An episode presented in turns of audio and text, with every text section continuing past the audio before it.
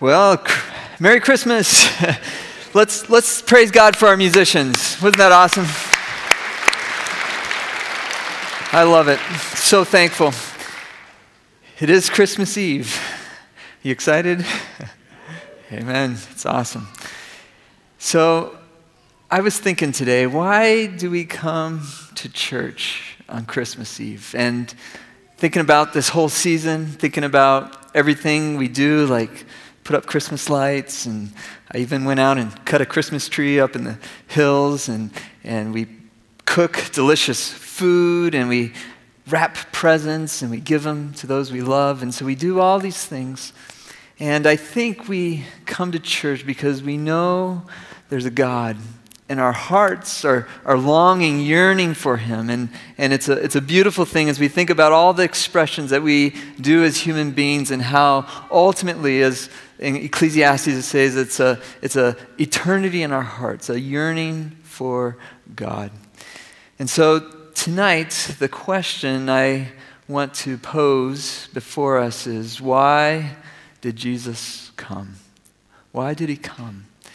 And uh, we're, we're not going to read the Christmas story tonight, but what I would like, encourage you to do is tonight or tomorrow or sometime get together with those you love, your family, your friends, and open your Bibles and turn to Luke chapter 1 and 2 and, and read the most amazing story ever where God became man, the incarnation, where Jesus came and he was born in Bethlehem. And so take that time. It's going to be really special to do that in your homes. But to answer that question, why did Jesus come? I want to tell you a different story, a story that Jesus told. And uh, he started out the story by saying that there was a father, and he had two sons. Two sons, an older son and a younger son. And this father had these sons, and one day the younger son came to his father and said, Father, give me my inheritance. And you can imagine for that father and for that family, that was a shock because if my kids came to me and said, Give me my inheritance right now while I was alive, I, I wouldn't be so happy about that. But the father heard the request of his son and, and, and didn't make a big deal about it. It says he, he divided up his, his, his uh, wealth, his estates, and he took the portion that was going to go to his younger son and he gave it to him. And that younger son I think, was yearning to get away from home, to get away from his dad. And so he uh, packed up his belongings and he set off on a trip and he wanted to go far away into a distant foreign land. And he wanted to go and he wanted to experiment and try out all the things that he desired, all the things he wanted to do. And so he took his money and he lived wildly. There was nothing that he said no to, and he just began to live selfishly and wildly. And then one day in that foreign, distant land, there became a famine.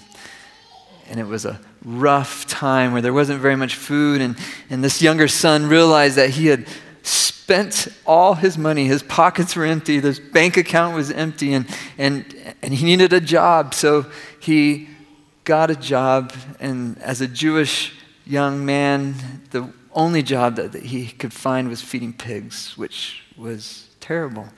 And he was so hungry that he was actually desiring the, the slop and the food that he was giving to the pigs. That's how bad it was. And, it's, and Jesus said that in that moment, in that state of hunger, he came to his senses. He said, Realize, whoa, what am I doing? What have I done? And he realized that he had sinned not only against his father, he had sinned against everyone, and he had made a terrible, terrible mistake. And he said, I, I got a plan. I, I'm, going to, I'm going to go back to my father's house because I know in my father's house, even the servants, even the hired hands, even they have food to eat. And so I, I can't expect my dad's going to take me back as a son. So I'm just going to go and I'm going to say, Father, take me back as a hired hand because that would be better than where I am right now. And so that younger son, he got up, packed up his little belongings, and he took off back to his father's house. And what that son didn't realize is that father was looking and waiting for his son to come back. And so it says that while he was still a long ways off, the father who was waiting and watching saw him coming. And he did the most unexpected thing. He ran. He ran to his son and he embraced him and he kissed him. And he said, Welcome home. And that son fell to his knees and he began his speech by terribly wrong to you. I've disrespected you.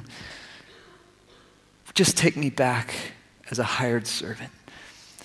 And he looked up at his father's face, and I can imagine that he expected to see disappointment, anger, but to his utter shock, he saw a smile, maybe a gleam, and the father saying, Welcome and saying, My son has come home. And the father said, Bring out the ring, the family ring, put it on his finger because he's my son. Bring out my robe. He said, Kill the fatted calf because we are going to party tonight. We are going to eat, we're going to feast, we're going to make music, we're going to dance, we're going to sing because my son, who we thought was dead, he's alive. My son, who, who we thought was lost, he's found. Let's celebrate. And so they began to celebrate, and a table was set, and the best that the father had was given and laid out on the table, and there was a feast that night. Now, if you remember, I said there were two sons, and another son was working in the fields, and he had served and worked and labored with his father every day. And he was coming home that night and he heard music and he saw dancing. And he said, What in the world? What's going on? And so he grabbed a, a servant. He said, Tell me, what, what's this celebration for? And the servant said, Your brother. He's home. He came back. But in the brother's face was not a gleam or a smile, but there was anger. And so he didn't go into the feast, he didn't go into the party, he stayed out outside. But that same father who waited every day looking for his younger son was also looking for that older son because he loved his sons. And he saw that his son was outside, so he went to him just like he went to the younger son and came to him and said, Son, come. Come in and celebrate because your brother is home. And that brother looked at his father and said, I've been with you every day. I've done all the right things. I've worked hard, and we've never thrown a party like this. Why are you doing this? And the father looked at his brother and said, Today we celebrate because your, your brother, he was, he, we thought he was dead, but he's alive. We, your brother, who we thought was lost, he's found. Come, Come to the table, come to the party, come celebrate with me. Now, you might be thinking, Ben, it's Christmas Eve. Why are you telling us this story? Jesus told us the story because he wanted us to know why he came. The Bible says that God so loved the world that he gave his one and only Son, that who should ever believe in him shall not perish, but have everlasting life. That's the good news, is that God, the Father, the maker of all things, the maker of me and you and everything we see, is a God like what Jesus revealed and showed to us. He's a Father who loves, who waits for his children to come to him, to come to his table, to his feast. And he invites us to that love. Because many of us have maybe had a distorted, wrong view of God. And like that younger son, I can imagine sometimes we look up and we expect to see disappointment, anger. But Jesus wanted us to know that that's not the case. God is a father who loves unconditionally, arms open, running, waiting, longing for you and I and every person ever created to come to his table, to come and be part of his house. And so, we tonight, as we celebrate Christmas Eve, we're going to take communion. We're going to remember why Jesus came.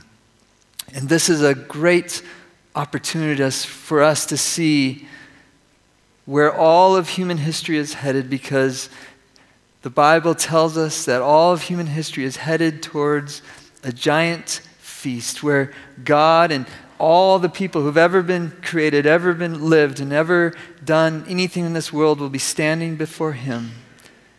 And on that day, God will be the final judge of all things. Until that day, He has an invitation, an open invitation to whoever will come that Jesus has made a way, that He's paid the price, that any sin or guilt or shame or fear or brokenness or greed or selfishness or pride or lie or anything that is broken in us has been taken care of. It's been paid in full. There is no more debt because Jesus died on the cross to take the sins of the world away. And He offers an invitation to come to the Father. And so today, we come to the table because Jesus sat at a table and had a meal like many of you will tonight or tomorrow.